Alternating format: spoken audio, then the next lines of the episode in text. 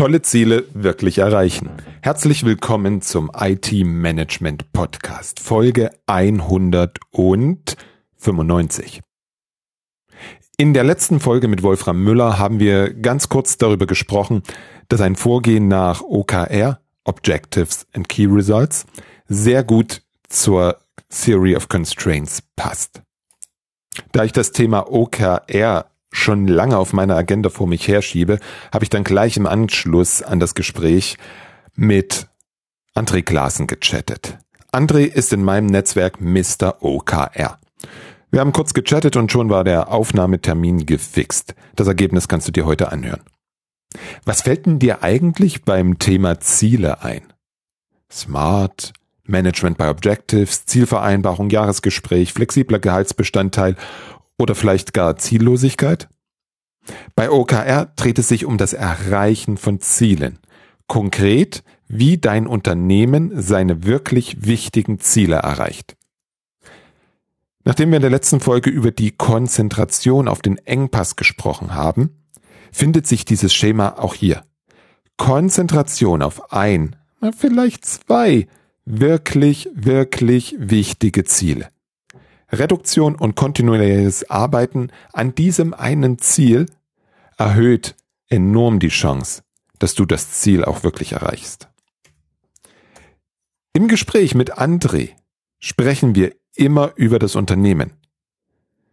Natürlich ist die Anwendung von OKR im gesamten Unternehmen ausgerichtet auf die Unternehmensziele am wirksamsten, ganz klar.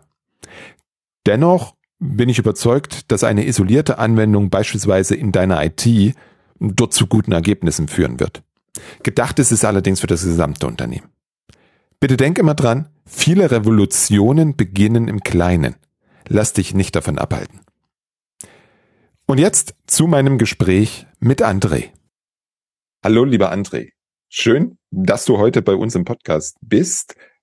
Wie immer, stell dich bitte kurz unseren Zuhörerinnen vor. Ja, hallo Robert. Ganz herzlichen Dank für die Einladung. Mein Name ist André Klaassen. Ich bin ja mittlerweile 56 Jahre alt, bin selbstständiger Unternehmensberater. Meine Schwerpunkte sind äh, Business Agilität im Kontext Digitalisierung. Meine Heimatbranche war lange Zeit die digitale Verwaltung, aber ich bin mittlerweile auch in anderen Branchen unterwegs. Und eines meiner Schwerpunktthemen ist das Framework Objectives and Key Results, das vielleicht auch jetzt Thema in der Folge ist. Ja, und ich freue mich, dass wir uns wiedersehen und widersprechen nach, ja, doch geraumer Zeit, Robert. Wunderbar. Mhm. Als Hintergrund, André ist einer der Service-Nerds der ersten Stunde. Du, du warst in Berlin beim allerersten Service-Nerds genau. mit dabei, oder? Ich war beim allerersten Service Nerd äh, Barcamp dabei. Das war ein spontaner Entschluss, weil ich mich damals auch im IT Service Management ähm, bewegt habe und einfach mehr lernen wollte. Und äh, das war auch mein erstes Barcamp in meinem Leben, muss ich ganz ehrlich sagen. Ich war so begeistert davon, dass ich ein Jahr später äh, in der Stadt Norderstedt auch ein Barcamp gemacht habe für die öffentliche Verwaltung zum Thema Digitalisierung ähm, was nicht allen wunderbar gefiel, aber den meisten, die meisten fanden das auch total toll, das Format. Hm, also wir kennen uns schon seit 2015 und in meiner Bubble, in meinen Social Media tauchst du immer wieder zu dem Thema OKR auf. Und das ist gut so, weil da weiß ich wenigstens, wen ich heute zu dem Thema befragen darf. Hm, gib uns doch bitte mal einen kurzen Überblick. Was ist denn überhaupt OKR und wozu ist es Nutze? Ja, OKR ist ähm, ein, wir sagen heute dazu, ein eine agiles Zielmanagementsystem für Organisationen, Teams, aber auch für Einzelpersonen.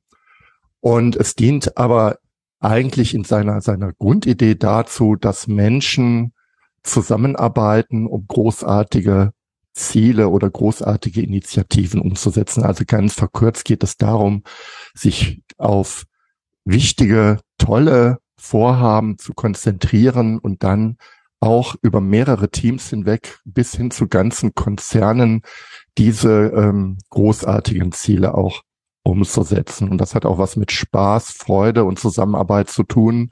Aber da kommen wir sicher auch drauf. leicht zu sprechen. Gut, und vielleicht doch nochmal ganz kurz zur Methode, um ein paar Einzelheiten, also wie sich das moderne OKR, es gab verschiedene OKR-Frameworks in der Geschichte, das moderne OKR heute überwiegend gestaltet. Es ist so, dass also Unternehmensziele, äh, äh dass also die Voraussetzung einer Unternehmensstrategie, eine Unternehmensvision ist. Also ich brauche tatsächlich irgendeine Art von Zukunftsbild. Ähm, das wird dann heruntergebrochen, beispielsweise auf einer Unternehmensebene in, in Form von Unternehmens OKRs. OKR steht übrigens für Objectives and Key Results, also Ziele und Kernergebnisse. Und die verschiedenen Bereiche und Teams überlegen dann auch, mit eigenen OKRs, wie sie diese Unternehmensziele aus ihrer Sicht befeuern können, welche Hebel sie ziehen müssen, um diese Ziele dann letztlich auch umzusetzen. Und hier ist schon ein erster Unterschied zu klassischen oder alten Zielsystemen. OKR lebt sehr stark davon, dass Ziele selbst organisiert entwickelt sind. OKRs sind keine Jahres- oder Ziele, sind auch keine Fünf-Jahrespläne oder Masterpläne, sondern kurze, knackige, agile Wirkungsziele. Und ähm, OKR ist auch so ein bisschen wie Schach. Äh, die Regeln sind einfach erklärt, aber das Umsetzen dieser Regeln ist tatsächlich auch eine kleine Herausforderung. Und insofern gehöre ich auch ein Stück weit zu den Freunden zu sagen, ähm, lasst euch gerne auch ein Stück weit begleiten bei der OKR-Einführung, weil dieser Außenblick und die Erfahrung, wie formuliere ich überhaupt gute Ziele, die hilft mhm. doch ungemein. Mhm. So. Mein Gehirn macht jetzt schon seit, ich glaube, es war der dritte Satz von dir, Gefahr, Gefahr, Gefahr. Warum? Ja, gerne. Weil du sprachst davon, dass die Voraussetzung ist, dass es eine Unternehmensstrategie gibt und dass es Visionen gibt. Ja. Schaue ich jetzt auf Webseiten bekannter und eher unbekannter Unternehmen, dann finde ich dort als Ziele, ich fasse es kurz zusammen, höher, schneller, weiter. Ja, ja. Für mich jetzt die Frage, ist das, habe ich einen falschen Eindruck oder muss das Unternehmen tatsächlich sich erstmal wirklich Gedanken darüber machen, was will ich denn überhaupt? Ja, also es ist tatsächlich so, ähm, OKR ist jetzt von der reinen Idee und Mechanik tatsächlich eine Strategie-Umsetzungsmethode. Das ist also die Domäne, wo OKRs sehr stark und wirksam sind. Zweitens, wo OKRs auch sehr stark und wirksam sind, OKRs sind auch eine wunderbare Methode für das Change Management, also für die Veränderung jedweder Art. Auch da sind OKRs wunderbar. Wenn ich als Unternehmen keine Strategie habe und jetzt äh, sage ich vielleicht auch etwas Ungeheuerliches, dann ist das erstmal auch gar nicht schlimm. Ich gehe sogar so weit hin und sage, nicht jedes Unternehmen braucht eine Strategie. Ja, es gibt äh, Situationen in hochdynamischen Umfeldern, da bin ich gut beraten, dass ich mit den Dingen, die ich habe, ein Stück weit vielleicht auch sehr schnell und klug reagiere und gar nicht allzu weit in die Zukunft gucke. Das ist völlig in Ordnung. Es gibt aber auch Unternehmen, ich glaube, das ist doch die Mehrzahl, die sind sehr gut beraten zu überlegen, okay, was sind jetzt unsere großen zwei, drei Themen, die wir wirklich treiben wollen? Also an denen wir vielleicht auch das eine große Thema, was ist das eine große Ding, das wir dramatisch weiterentwickeln wollen oder dramatisch verändern wollen? Und wenn ich so etwas habe, ja, das ist also wirklich etwas, was ich zu Beginn haben sollte, bevor ich mich mit OKR beschäftige.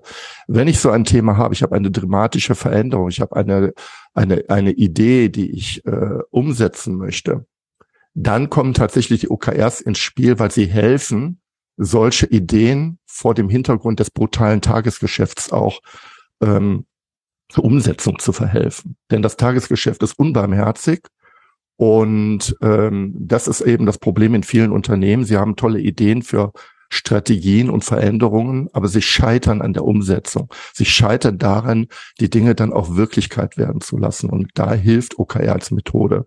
Und deshalb bin ich der Meinung, äh, es macht keinen Sinn, OKR einzuführen, wenn ich eigentlich keine dramatische äh, Verbesserungsidee habe oder wenn ich keine strategischen Ziele habe, die ich verfolge. Ja, es ist vielleicht auch dann gar nicht so super hilfreich, diese Ziele im Nachhinein zu konstruieren, sondern was ich brauche oder wo die OKRs ins Spiel kommen, ist, wenn genau das vorliegt. Ich habe ein brennendes Thema und die gibt es genug. Also jedes Unternehmen hat brennende, eigentlich brennende Themen, die gelöst werden müssen. Und dann kommen die OKRs ins Spiel und helfen, diese umzusetzen. Mm, es regt sich ein wenig Widerspruch oder Frage. Keine Ahnung, ich, ich kann es noch nicht benennen. Du ja, hast gesagt, das ist ja alles OK gut. OKR hilft, Ideen unter dem Druck des Tagesgeschäfts umzusetzen. Ja.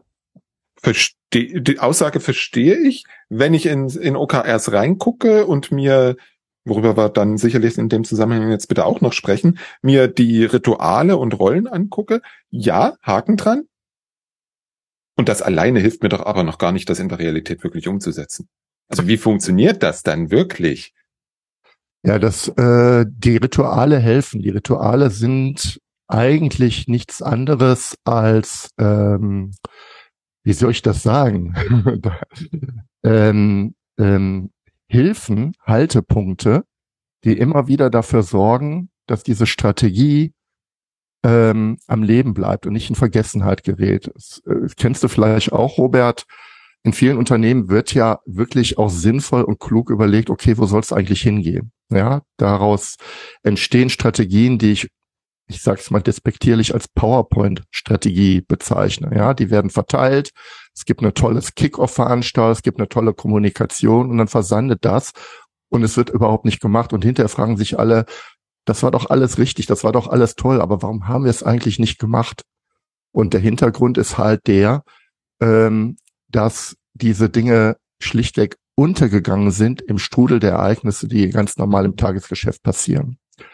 Und was OKR hier macht, das ist auch nichts Neues, ist übrigens auch etwas, was, ähm, wo sich OKR auf andere Strategieprozesse bezieht, ist einfach zu sagen, was du brauchst, wenn du wirklich etwas verbessern oder verändern willst, dann brauchst du erstmal eine Reduktion.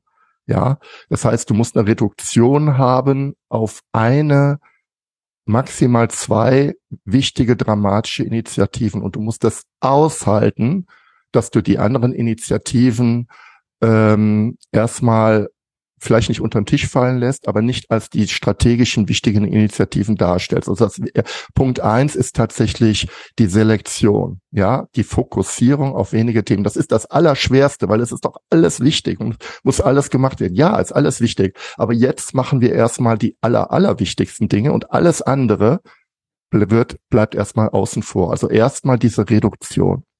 Der zweite Punkt, der total wichtig ist, um gegen dem Tagesgeschäft überhaupt zu bestehen, ist die brutale Transparenz. Ich mache die Ziele so transparent wie die Anzeigetafel auf einem Fußballplatz. Ja, also Fußball macht überhaupt keinen Spaß, wenn keiner weiß, wie gerade das Spiel steht. Ich brauche ein Scoreboard, wo ich sehe, das ist das Ziel und so steht gerade das Spiel. Und das dritte ist, und da kommen die Rituale ins Spiel, ich muss tatsächlich regelmäßig an dem Ziel arbeiten. Und hier helfen die Rituale, die du gerade benannt hast, also diese Events, diese Planungsevents, diese Check-in-Events. Wir können auf die Events gleich mal im Detail kurz eingehen. Die helfen einfach am Ball zu bleiben, das Spiel nicht zu vergessen, sondern am Ball zu bleiben und daran zu arbeiten. Das ist also das dritte Element. Und das vierte Element, das ist so fortgeschrittenes OKR, aber auch total wichtig. Wie äh, äh, wie äh, entwickle ich eigentlich gute Ziele? Und das ist gar nicht so einfach, denn genau das, was du gerade sagtest, Robert, sch äh, schöner, schneller, höher, weiter, ja, das sind tatsächlich Ziele, die ich gerne erreichen möchte. Das sind oft Business-Ziele, ja, Marktanteil vergrößern, äh, relative Ziele zum Wettbewerb, Umsatz, Wachstum, Kundenzufriedenheit, schneller, höher, schöner, weiter. Diese Ziele sind auch wichtig. Aber das Dumme ist, das sind Rück, äh, Rückspiegelziele. Ja, das heißt, diese Ziele erreichst du erst, nachdem ganz viel vorher passiert ist. Und das Allerschlimmste, sie sind unfassbar fremdbestimmt. Ja, eine Epidemie wie Covid legt diese Ziele komplett lahm und es äh, sieht ganz anders aus. Das Erscheinen eines neuen Marktteilnehmers führt zu einer dramatischen Veränderung und, und, und. Das heißt also, diese schöner, schneller Weiterziele, die motivieren auch nicht, weil sie so schlecht beeinflussbar sind. Also das vierte Element, was wir brauchen, sind knackige, tolle, beeinflussbare Ziele. Und diese Ziele werden Leading Indicators oder Frühindikatoren genannt äh, oder, oder Hebelziele. Und diese zu formulieren, das ist sozusagen ein Stück weit etwas, was man auch nach und nach erlernen muss. Und dann wirkt das ganze Paket tatsächlich hilfreich. Also, ich habe einen Fokus, ich habe eine Transparenz, ich habe ein regelmäßiges Arbeiten an den Zielen und ich habe Ziele, die ich selbst beeinflussen kann, als Organisation, als Team und als Mensch und kann meinen eigenen Beitrag leisten und erhöhe damit die Chancen. Es geht tatsächlich auch um Chancen und Hypothesen. Ich erhöhe damit die Chancen, dass diese Ziele eintreffen. Das habe ich lange monologisiert. Stell deine kritischen Fragen, Robert. Hm, bei, der, bei kritischen Fragen bin ich jetzt gerade nicht. Ich würde gerne mehr über die Rituale erfahren wollen oder den grundsätzlichen Ablauf. Vielleicht können wir es auch mit einem sinnvollen Beispiel verbinden. Oh, jetzt ein sinnvolles Beispiel. Ich, vielleicht kommt das nachher oder es fällt mir einfach ein bei den Ritualen. Ähm, oder, oder machen wir doch mal ein Beispiel. Äh, Beispiel jetzt sagen wir mal in der Automobilindustrie. Wir wollen jetzt, ähm, nee, ist mir zu abgehoben. Ich mache jetzt, ich, ich fange jetzt erstmal mit, mit wirklich generischen Beispielen. Also ein, ein erstes Ziel ist ja tatsächlich, dass ich auf der Unternehmensebene entscheide, was sind die strategischen Ziele, die ich habe. Ja, also ich brauche, bevor ich überhaupt mit OKR anfange, das erste Ritual ist, dass ich klar habe, was möchte ich jetzt mittelfristig wirklich erreichen oder verändern. Ähm, diese Ziele werden Midterm Goals genannt. Es sind aber eigentlich strategische Betrachtungen, äh, müssen auch noch nicht mal unbedingt immer zwingend messbar sein. Äh, worauf wollen wir uns im nächsten Jahr ähm, fokussieren. Das sind also diese strategischen Ziele. Und das ist sogar ein Stück weit außerhalb von der, vom OKR-Umsetzungsprozess. Das ist etwas, was ich vorher mache. Ich prüfe die Strategie, ich prüfe die Mission und Vision und der erste Schritt ist tatsächlich, wenn das nicht bereits vorstellt, was, was bedeutet das? Was sind die stärksten Treiber im nächsten Jahr? Oder viele Unternehmen arbeiten ja auch weiterhin klassisch mit klassischen Managementmethoden, mit der Balance Scorecard oder anderen Methoden, die sind übrigens alle nicht schlecht oder falsch. Ähm, welche Business KPIs wollen wir dramatisch verändern? Auch das kann sein, ja, dass wir also Business KPIs haben, die wir dramatisch verändern. Das ist der Input für den gesamten OKR-Prozess. Und dann beginnt erstmal das Planning auf der Unternehmensebene, dass ich sage, okay, da wollen wir hin im nächsten Jahr. Was müssen wir jetzt in den nächsten 90 Tagen tun? Ähm, oder welche kurzfristigen Ziele würden uns in den nächsten 90 Tagen dramatisch weiterhelfen, diese Ziele zu erreichen.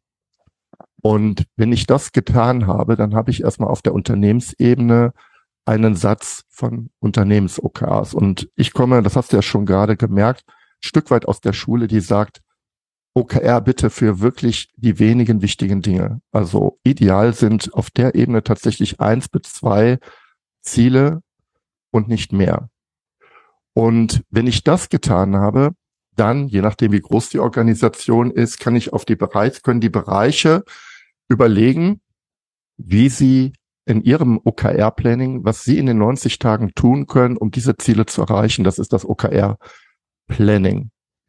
Damit aber der Ball rund wird, ja, habe ich jetzt an der Stelle erstmal aus den Bereichen und auch darunter aus den Teams habe ich jetzt erstmal Vorschläge für OKRs. Ich habe noch nicht finale OKRs. Was ich brauche, ist noch ein Marktplatz oder ein World Café, wo diese OKRs zusammengebracht werden und einfach auch ein Stück weit gechallenged werden oder geschaut werden, wo sind weiße Flecke, Flecken. Also haben wir was vergessen, um diese, diese Unternehmensziele ähm, nach vorne zu bringen oder müssen wir noch etwas zu tun? Das ist das, ähm, der Alignment Workshop, kann das auch Alignment Café oder Alignment Marketplatz nehmen. Da müssen auch nicht alle Leute teilnehmen. In der Regel reicht es, dass aus jedem Bereich oder jedem Team ein Vertreter kommt. Hm. Danach werden die, äh, hat man viel gelernt und die OKRs werden dann finalisiert und publiziert. Und dann habe ich für mein nächstes Quartal oder für die Einheit, in der ich OKRs betreiben will, erstmal meine Ziele definiert. Und wie gesagt, je weniger, umso besser. Je weniger, umso besser. Und damit die Ziele umgesetzt werden, gibt es ein Ritual, das ist das OKR Weekly oder OKR Check-in, wo ich mir einmal pro Woche oder alle zwei Wochen, je nachdem auf welcher Ebene ich mich bewege, äh, mir ein wenig Zeit nehme, auf die Ziele zu schauen und zu überlegen, wo stehen wir bei den Zielen, was haben wir gelernt und welche wichtigen Dinge müssen wir jetzt tun, damit wir an den Zielen weiterarbeiten können. Und dieses Check-in lässt sich eigentlich in bestehende Regelmeetings ganz gut einbinden, also in ein Jour fix oder bei Scrum wäre es ein äh, ähm, Scrum Review oder was ich halt an Regelmeetings habe. Hm. Übrigens, es ist auch eine gute Idee, finde ich, die Ziele so transparent zu machen, dass ich die auch im Daily sehe oder die mit anderen äh, äh, Methoden ver, äh, verheirate. Den Schluss bildet ein Review über die Ziele, wo das Team ähm, insgesamt auf die Ziele schaut und im Prinzip einfach auch sagt, okay, wie sind wir rausgekommen, was hat sich äh, bewährt, was nicht. Auch kritisch auf die, die Zielformulierung schaut, was haben wir gelernt und daraus schon eine erste Idee für den nächsten Zyklus erarbeitet. Es gibt eine Retrospektive, ähm, das ist eher so eine deutsche Erfindung, ist im amerikanischen Raum gar nicht so verbreitet, aber ich finde die trotzdem sehr gut, wo auch die Zusammenarbeit reflektiert wird, bezogen auf den OKR-Prozess. Was können wir tun, was können wir verbessern, was können wir vereinbaren? Und zu OKR möchte ich auch noch mal eines sagen. Da ist für mich ein sehr großer Unterschied zu vielen anderen Frameworks, also jetzt hier im Service Management wie ITIL oder hier an der Stelle, entschuldige, mag ich kurz unterbrechen, Gerne. weil das waren schon wieder ganz, ganz viele Informationen. Ich möchte kurz zusammenfassen. Ja. Wir haben einen Zyklus von 90 Tagen. Dieser 90-Tage-Zyklus beginnt damit, dass sich das Unternehmen, ich formuliere es bewusst so, Gedanken darüber macht, was ist dieses eine oder dieses vielleicht zwei Dinge, die uns absolut nach vorne bringen. Dann schauen Bereiche, wie können sie auf diese Ziele einzahlen. Dann schauen Teams, wie können sie auf diese Ziele einzahlen. Das Ganze wird in einem Alignment-Workshop gechallenged. Genau. Und dann gibt es das OKR Weekly oder Check-in, wo man schaut, wie stehen wir. Genau. Ähm, jetzt habe ich schon wieder ganz viele Fragen. Eine Frage, die mir durch den Kopf kommt. André, das geht doch gar nicht. Da müssen wir doch aber extra Zeit für die Mitarbeiter einräumen, damit die an ihren Zielen arbeiten können. Ja, das ist äh, tatsächlich so. OKR kostet ein wenig Zeit. Ähm, wir sagen als OKR-Coaches, die Zeit ist eh weg, weil wenn ich keine Ziele habe, wenn ich keine, also wenn ich die wichtigen Veränderungsinitiativen nicht strukturiere und sortiere, beispielsweise in Form von knackigen, gut moderierten Meetings, dann findet das alles auf dem Flurfunk oder in der Verwirrung statt. Das heißt also, ähm, das unkoordinierte Arbeiten an Veränderungen, an Wünschen führt erstmal dazu, also ich lasse OKR mal ganz weg, mhm. dass im schlimmsten Fall gegenläufige Dinge passieren. Also äh, Team A sagt, wir müssten eigentlich mal dahin und das Marketing sagt, nee, eigentlich wäre für uns das besser und der Vertrieb sagt wieder was anderes. Das heißt also, ohne diese dieses Alignment, also dieses Zusammenkommen von allen Parteien, wo man sich wirklich in die Augen sieht und sagt, okay, das ist jetzt unser gemeinsames Ziel und da wollen wir hin, besteht die Gefahr, ähm, dass gegenläufige Dinge verfolgt werden. Und das ist in ganz vielen Unternehmen tatsächlich das, was man auch als Silos bezeichnet. Die, die, die äh, Partikulärinteressen werden verfolgt, die Eigeninteressen werden verfolgt, die werden ja auch honoriert. Aber das Unternehmen hat, ist, äh, steht insgesamt als Verlierer da, weil äh, äh, klar hat Marketing die Ziele erreicht, aber die Produktentwicklung ist baden gegangen da äh, bei dem Thema. Das heißt also, wenn ich es denn lasse, dann verliere ich mindestens diese Zeit, aber in Wirklichkeit viel, viel mehr Zeit durch gegenläufige Interessen, durch unkoordiniertes Agieren und durch Flurfunk und Abstimmungsfragen, die immer wieder aufgelöst, immer wieder aufgelöst werden müssen und die Führungskräfte zum Wahnsinn treiben. Aber wir haben doch gesagt, dass wir dahin wollen. Ja, aber das ist hat der Kunde dort angerufen. Und daher gut investierte Zeit. Hm? Und damit sind wir aus, aus meiner Sicht an einem Knackpunkt. Es ist wichtig zu wissen, wir müssen Zeit dafür einplanen. Die, die eine Frage wäre dann, ja, wie viel denn? Und die zweite Frage, mich ganz persönlich und für jeden Einzelnen im Unternehmen, wie kriege ich es denn tatsächlich hin, diese Zeit beim Daily Business auch abzuknapsen. Ah, guck mal, das Projekt hier, das muss aber schnell noch gemacht werden. Oh, dieser Incident beim Kunden. Du, du kennst das ja. Mhm. Was sind da so Erfahrungswerte? Was kannst du unseren Hörerinnen mitgeben? Ja, also eine, äh, ähm, ich komme ja auch ein Stück weit aus dem agilen Hintergrund, also agil wirklich aus der Urzeit.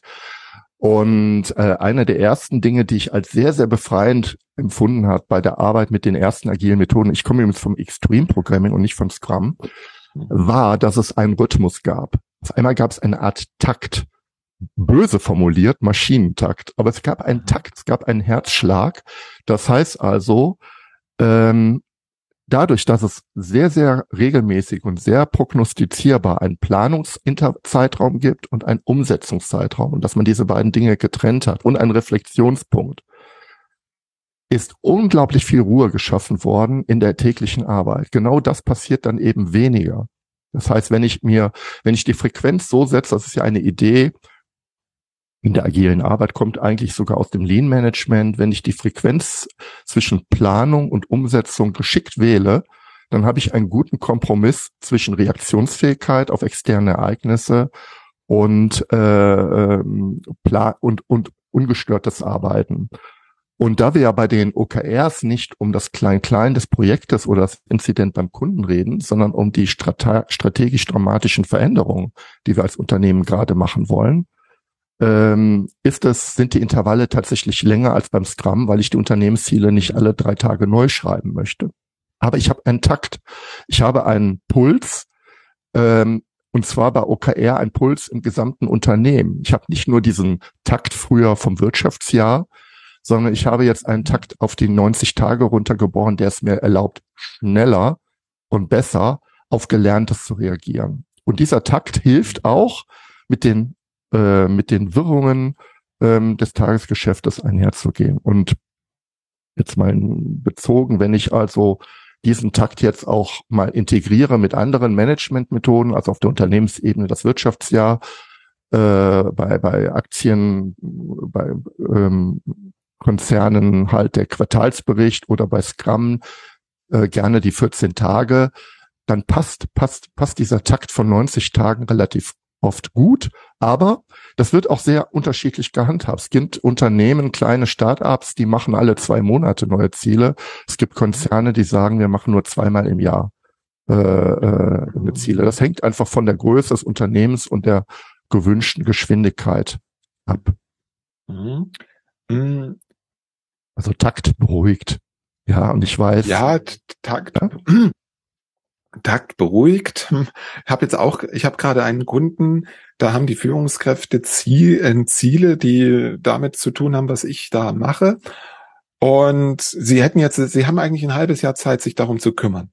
Und es ist jetzt schon absehbar, dass sie alle in den letzten zwei Monaten damit kommen werden. Ja, das ist klassisches Zielmanagement. Mhm. Ja.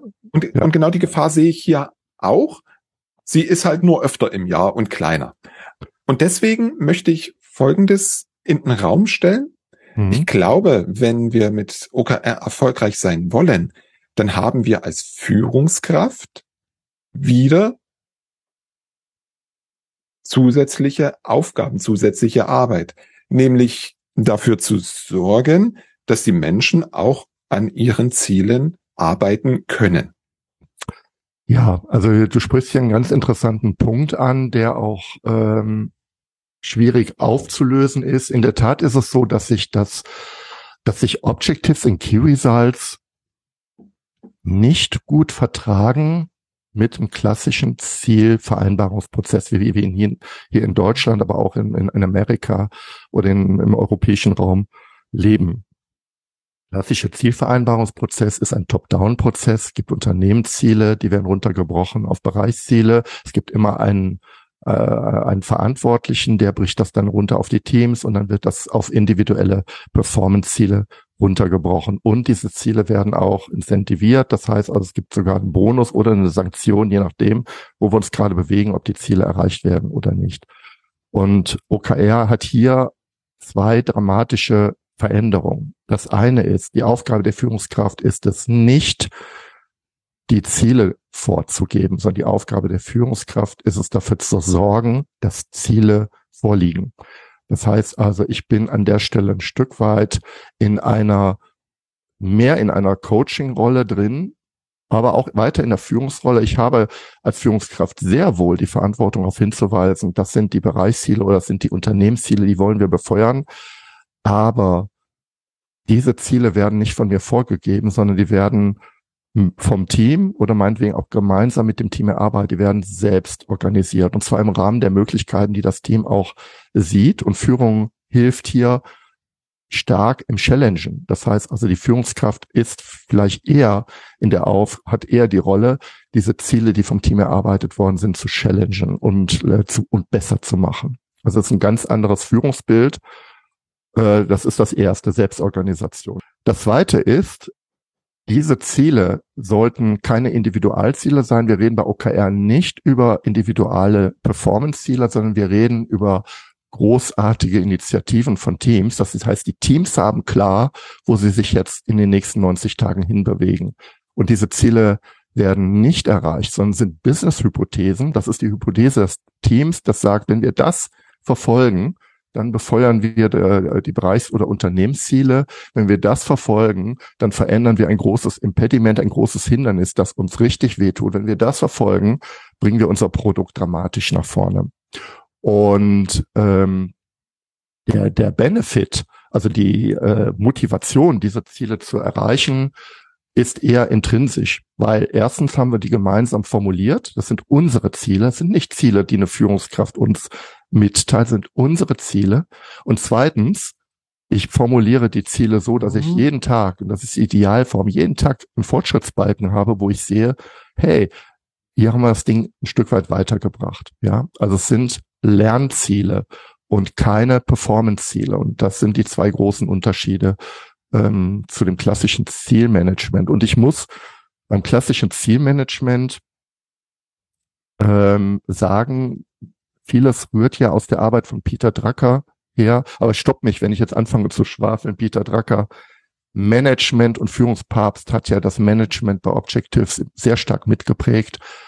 Und das war nie die Idee gewesen, Jahresziele genau. zu vereinbaren. Nie die Idee. Das ist eine völlige Umkehrung mhm. dessen, was eigentlich ähm, Absicht war. Das ist die Überbürokratisierung einer genialen Idee. Und wir sehen in allen Bereichen unseres Lebens, was passiert, wenn aus genialen Ideen dogmatische Prozesse werden. Weil wenn man mal genau bei Peter Drucker reinguckt, dann hat das doch Jetzt nicht mit Ritualen und den ganzen Sachen, ganz klar, aber hat ganz, ganz, ganz, ganz viel Ähnlichkeit. Ja. Aber ähm, tja, ich, ich glaube, es, heißt ja immer so schön, Marketer ruins everything. Wir mhm. können wahrscheinlich auch sagen, Management ruins everything. Ja. Mm, jetzt lass uns bitte noch mal, nicht noch mal, sondern lass uns bitte noch darüber sprechen, wie sieht denn wirklich so ein gutes Ziel aus? Ja. Dann tun wir uns ja tun wir durchaus schwer. schwer. Also kennt ja jeder, wenn er da vom ja. Chef gefragt wird, was sind denn deine Ziele nächstes Jahr? Ähm, da überlegt man, was tut nicht weh, was erledige ich sowieso. Also wie kriegen wir gute Ziele für, für OKR? Ja, ja, also so klassische Ziele sehen tatsächlich so aus, dass es ein böses, äh, böses nicht, aber ein schlimmes Aushandeln von Zielen ist.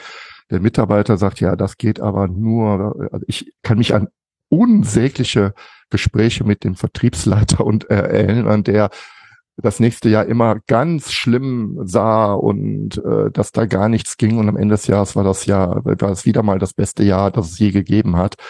Ähm, klassische Ziele sind ja so ein, Ver so ein Verhandeln zwischen Führung oder Geschäftsführung und, und Mitarbeitern und da kommt genau das raus.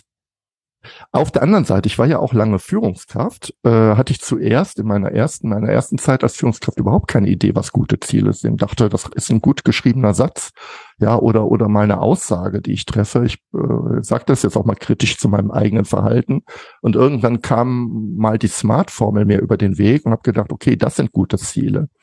Ja, SMART äh, ist, glaube ich, als Akronym ganz gut bekannt, äh, spezifisch, messbar, wie heißt das, nicht mehr ambitioniert, sondern akzeptiert, realistisch und terminiert. Also das soll und hilft auch ein Stück weit erstmal gute Ziele zu formulieren. Und ist übrigens auch im Kontext von OKR ganz hilfreich. Aber das reicht nicht. Ja, nur weil ich irgendwas messen kann, reicht das nicht. Und viele werden auch sagen, hey, die wirklich wichtigen Dinge, die kann man doch gar nicht messen, André. Ja, wie willst du denn die Verbesserung der Kultur messen oder wie willst du denn die Verbesserung äh, eines Designs messen oder wie willst du die Verbesserung von irgendwas messen? Und das führt, führt ja zu ganz fürchterlichen Dingen. Also auch die Frage der Messbarkeit stellt ganz viele Menschen vor einer Herausforderung. Jetzt, was ist ein gutes Ziel? Im Sinne von OKR sind gute Ziele Outcome-Ziele. Das heißt also Ergebnisse mit Wirkung. Es gibt so drei Dinge, drei grobe Zielebenen, die man wissen muss. Ein Business oder ein Unternehmen verfolgt in der Regel ein Impact-Ziel, also Business-Ziele. Ja, das ist tatsächlich Unternehmenswachstum, Umsatz, äh, was auch immer, EBIT, keine Ahnung, was da so alles ist. Das sind Impact-Ziele. Am Ende braucht jedes Unternehmen gutes Cash, einen guten Cashflow, damit es existieren kann. Ähm, in der öffentlichen Verwaltung, wo ich herkomme, gibt es auch Impact-Ziele. Ja, das Daseinsfürsorge, äh, Wettbewerbsfähigkeit der Region ähm, und, und, und. OKRs sind Strategie-Umsetzungsprozesse und da verfolge ich Wirkungsziele. Das heißt also, äh, ich formuliere die Ziele so, dass ich ein möglichst auf dieses Impact einzahle. Das heißt, ich formuliere die Ziele als Outcome. Agile Methoden wie Scrum, aber auch oft Kanban oder andere und auch das IT-Service Management beschäftigt sich mit Output-Zielen, auch das Projektmanagement ganz oft, also konkrete Features, konkrete Ergebnisse. Und die drei Dinge möchte ich mal kurz, und ich möchte auf das Outcome kurz zu sprechen kommen, wenn ich darf, Robert. Du darfst gern, am liebsten mit Beispielen. So. Und ähm, ja, fangen wir mal an mit dem, mit dem, mit dem Beispiel. Ich versuche jetzt gerade eins zu eruieren, mal mit dem Output-Ziel, ja. Ähm, nee, nee, ich fange mal an mit dem Impact. Ich merke gerade, dass ich mit Beispielen heute nicht so gut unterwegs bin. Ich nehme vielleicht mal eins aus der öffentlichen Verwaltung, weil mir das jetzt gerade, weil mich das auch immer wieder umtreibt. Wir haben in der öffentlichen Verwaltung das Ziel, das Business-Ziel, die Verwaltung zu digitalisieren. Wir reden seit 25 Jahren davon, dass wir die öffentliche Verwaltung digitalisieren. Mittlerweile sind wir im EU-Ranking äh, auf der Höhe von Albanien, weit hinter Italien, was die Digitalisierung der Verwaltung angeht. Und es ist ernst und alle sagen, ist wirklich wichtig, müssen wir machen. Es gibt ein Gesetz, das Online-Zugangsgesetz, das sagt, äh, wie das jetzt ähm, zu tun ist. Und das ist so ein typisches Gesetz, wo Output äh, beschrieben wird. Also vielen Projekten auch. Wir müssen 500 Services äh, online schalten. Das ist ein typisches Output-Ziel. 500 Services Output, äh, online schalten. Aber wenn ich die 500 Services online geschaltet habe, also ich habe jetzt 500 ähm, Verwaltungsleistungen, die ich über die Webseite meiner Stadt buchen kann, heißt das, wirklich, dass die Verwaltung digital ist? Heißt das wirklich, dass Bürger und Menschen diese Services nutzen? Hier kommt das Outcome im Spiel und hier kommt OKR ins Spiel. OKR sagt, ja, das ist alles hilfreich, aber erstmal muss ich mir Gedanken machen über die Wirkung, über das Outcome. Und das Outcome, was ich eigentlich haben möchte, ist, dass mehr Menschen einen digitalen Behördengang machen als einen Präsenzbehördengang. Das ist doch, was ich eigentlich erreichen möchte, damit eben, das heißt, also ich möchte, dass Bürger und Unternehmen das tun. Und wir reden dann bei Outcome-Zielen ganz, ganz oft über Verhaltensänderung. Ich möchte eine Verhaltensänderung von Menschen herbeiführen, die mein Business weiterbringt. Idealerweise von Kunden, von Bürgern. In dem Fall ist also das Outcome, dass ich sage, wie viele Leute machen heute einen digitalen Behördengang. Wie viel Prozent sind das? Und ich möchte gerne in bestimmten Bereichen diesen digitalen, diesen Prozentsatz erhöhen von, weiß ich nicht, zurzeit gehen nur fünf Prozent der Leute digital in die Behörde auf 20 Prozent. Das wäre ein Outcome-Ziel, dass ich also wirklich sage, das Verhalten der Kunden oder Bürger verändert sich vom Status quo heute auf einen gewünschten Wert morgen. Das ist ein wunderbares Outcome-Ziel. Und das, die These ist, wenn mehr, immer mehr und mehr Menschen digitale Behördengänge in Anspruch nehmen, dann wird auch die Digitalisierung der Verwaltung etwas. Und dann überlege ich mir erst, erst jetzt überlege ich mir, was muss ich tun an Output, um dieses Ziel dramatisch zu befeuern? Und dann werde ich feststellen, dass ich nicht 500 Verwaltungsleistungen online schalten muss, sondern nur vier. Tatsächlich nur vier. Das sind die vier wichtigsten Leistungen, die ich brauche, die am meisten frequentiert werden von Bürgern und Unternehmen. Also Fahrzeugunmeldung, Ummeldung des Wohnortes, bei, äh, bei Unternehmen, Bauunternehmen sind das Baugenehmigungen oder äh, ganz simple Sachen wie ich brauche jetzt äh, eine Straßensperrung, weil ich gerade ein ha äh, Haus renoviere. Ja, also das ist das Schöne an diesem Wirkungsdenken. Ich habe ein Impact, Digitalisierung. Ich habe ein Outcome. Welche Verhaltensveränderung brauche ich, um dieses, dieses Ziel zu erreichen? Bei meinen Kunden, bei meinen Mitarbeitern, bei meinen Bürgern, bei meinen Vorgesetzten. Was ist die wichtigste Zielgruppe, die durch ein geändertes Verhalten darauf einzahlen kann? Das ist ein Outcome-Ziel. Wo stehe ich heute? Wo möchte ich hin? Ich rede immer über ein Change. Ich rede immer über eine Veränderung. Und dann kommen die Outputs und ich überlege mir, was könnte diesen Hebel, den ich so gerne hätte, am stärksten befeuern? Was muss ich tun? Und das muss ich, da muss ich auch experimentieren. Was muss ich tun, damit diese Wirkung, diese Verhaltensveränderung am schnellstmöglichen und am wirkungsvollsten eintritt?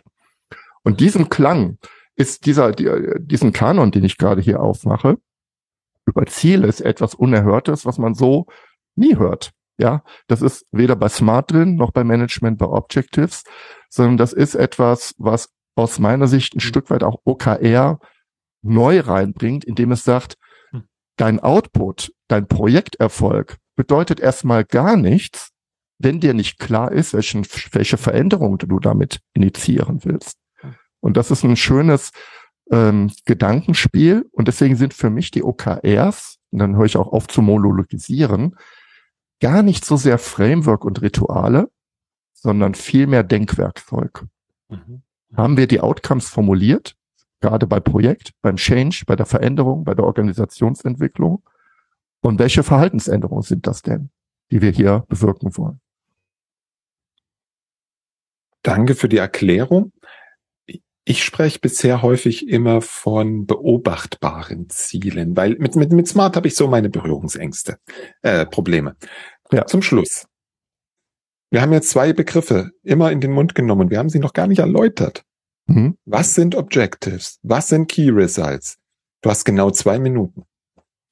Also, ein Objective ist ein gewünschter Zustand in der Zukunft, wirklich ein Satz, und zwar eine Handlungsaufforderung.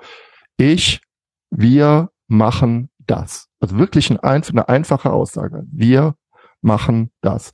Oder wir sorgen jetzt bei dem Digitalisierungsbeispiel der Verwaltung, wir, äh, die Bürger werden digitale Verwaltungsleistungen ähm, in Anspruch nehmen. Ja, eine Handlungsaufforderung. Ich benutze bei Objectives und Objectives haben keine Zahlen, keine Nummern. Es ist wirklich erstmal eine Handlungsaufforderung für eine, für ein zukünftiges Ereignis.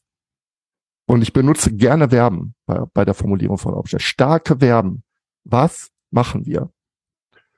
Und Key Results beschreiben die äh, stärksten Hebel, die stärksten Veränderungen, die stärksten ähm, Dinge, die ich tun muss, um diesem Ziel dramatisch näher zu kommen.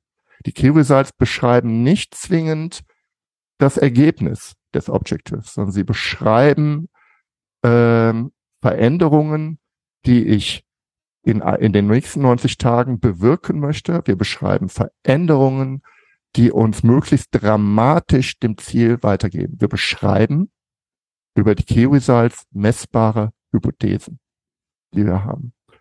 Und das ist das Objective ist also der Zielzustand als aktive Handlungsaufforderung, Key Results messbare Hebel oder Hypothesen. Und dann haben wir noch ein drittes, das steht im OKR nicht drin, die Initiativen. Das sind genau die Projekte, die Tasks oder die Aufgaben, die ich tun muss, um diese Veränderung herbeizuführen. Mhm. Okay, haben wir auch das noch geklärt. Sehr schön. André, wenn jetzt ein Hörer oder eine Hörerin das dramatische Bedürfnis hat, mehr über OKRs zu erfahren, wo finden wir dich im Internet? Ja, ihr findet mich unter andreklassen.de. Also das ist der beste Punkt. Dort gibt es auch wunderbare Downloads. Da könnt ihr, äh, bekommt ihr eine Checkliste zum Thema OKR und äh, weitere Tools zur Zusammenarbeit. Äh, geht einfach auf www, nö, ohne www, André Klassen zusammengeschrieben.de, äh, Klassen mit C-L-A-A-S-S-E-N.de und da findet ihr mich und da gibt es auch Informationen und Tools. Ich habe einen eigenen Podcast zum Thema OKR, aber im, äh, ich sage jetzt mal auch weitflächig zum Thema OKR und äh, publiziere regelmäßig zu dem Thema OKR. Und dort könnt ihr auch direkt mit mir in Verbindung treten und mich einfach kostenfrei ansprechen, ähm, so dass wir uns einfach kennenlernen und ich helfe gerne bei dem Thema. Ganz lieben Dank. Nochmal ganz wichtiger Hinweis. A, die ganzen Links findest du natürlich in den Shownotes, ganz klar. Und ganz wichtig, Klassen mit Doppel A und Doppel S. Sonst wird das nix. Mit andreklassen.de. Na, da, da falle ich manchmal drauf rein. Deswegen erwähne ich das hier. Ja, das ist. André, ganz lieben Dank, Danke. dass du bei uns zu Gast warst. Und ich wünsche dir immer genügend tolle Ziele. Danke, wünsche ich dir auch. Bis dann. Tschüss, Robert. Soweit mein Gespräch mit André Klaassen. Alle Links zu André findest du auf www.different-thinking.de. Du hast gehört, André und ich kennen uns seit dem ersten Service Nerds Camp im Oktober 2015. André ist Wiederholungstäter, ganz klar. Zur Info, das nächste Service Nerds Camp findet am 16. und 17. September in Erfurt statt. Einen der letzten freien Plätze kannst du dir unter www.servicenerds.camp sichern. Sei schnell, sonst sind sie weg. Bis zum nächsten Mal.